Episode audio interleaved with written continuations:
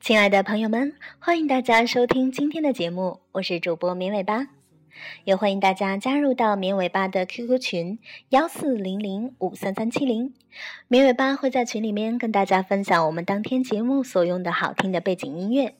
所以呢，喜欢音乐的朋友们就赶快加入我们吧。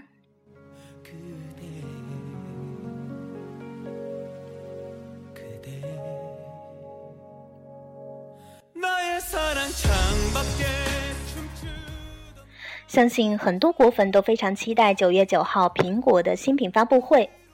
有消息称，苹果不但会在发布会上推出新一代的手机 iPhone6， 还会推出一个智能可穿戴设备，叫做 iWatch。 而且此前，苹果的设计主管艾维也表示， iWatch 的出现可能会令瑞士的钟表业陷入困境。那么我们今天的节目就来讨论一下 iWatch 会不会摧毁瑞士的钟表业呢？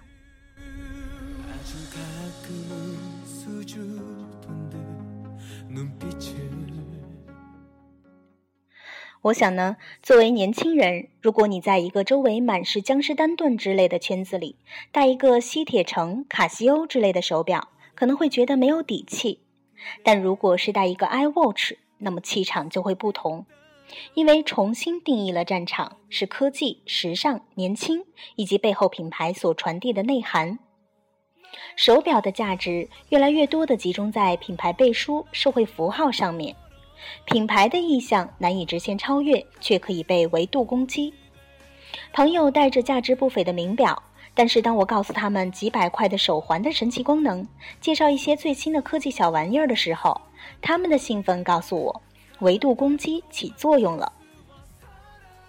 那么这里说的维度攻击，相信看过《三体》的朋友们就知道，就是改变对方所处的时空维度，例如将三维世界变成二维，可以说威力是非常惊人的。今天欧式古典或者是中式的红木家具仍然是贵族式的感觉，但不再是唯一的，现代风格的家居一样可以体现出高端的气场。今天某些传统的使用胶卷的相机依然不便宜，但是从卡片机、数码单反、微单到以拍照为卖点的智能手机，车轮滚滚向前，智能手机对于中低端腕表市场的冲击是大势所趋。即使是现在的高端腕表，现在的年轻人作为数字时代的土豪，逐渐成为新的有产阶级和富豪之后，他们寻找社会差异化的标志物会与现在不同。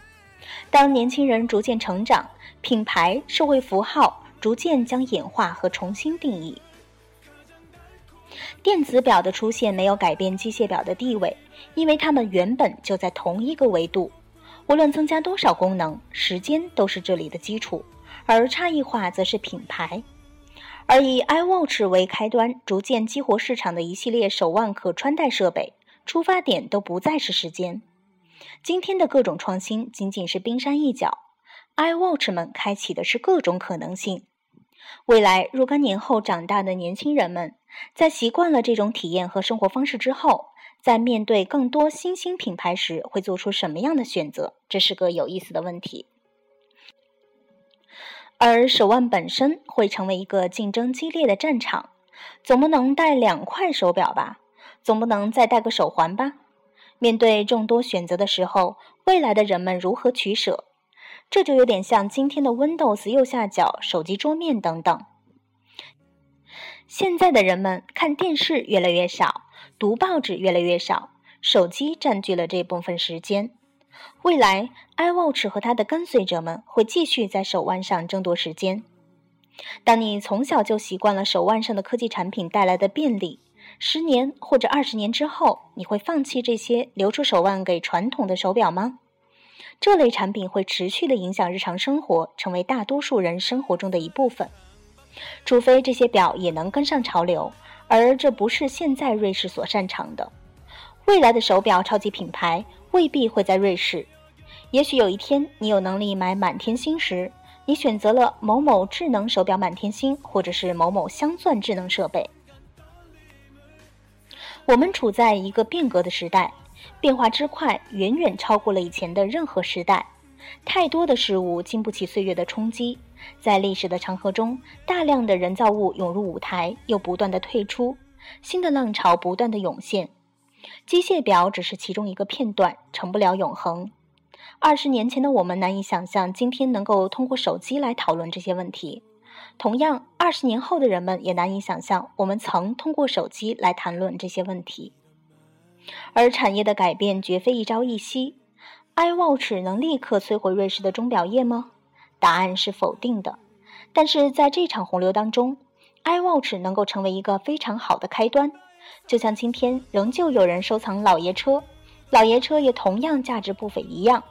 现在的高档腕表未来仍然是高档的，仍然会被收藏，但是整个产业已经发生了变化。高档机械表的价值是其社会符号作用，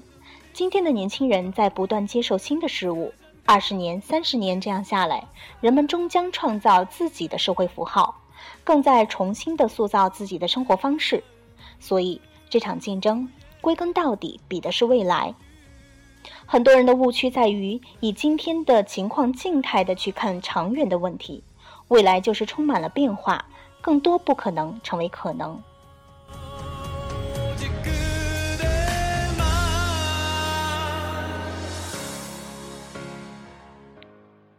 好的，那么以上就是我们今天节目的所有内容了，感谢大家的收听，也欢迎大家加入到棉尾巴的 QQ 群1400537370，棉尾巴会在群里面跟大家分享我们节目所用的好听的背景音乐。明天见。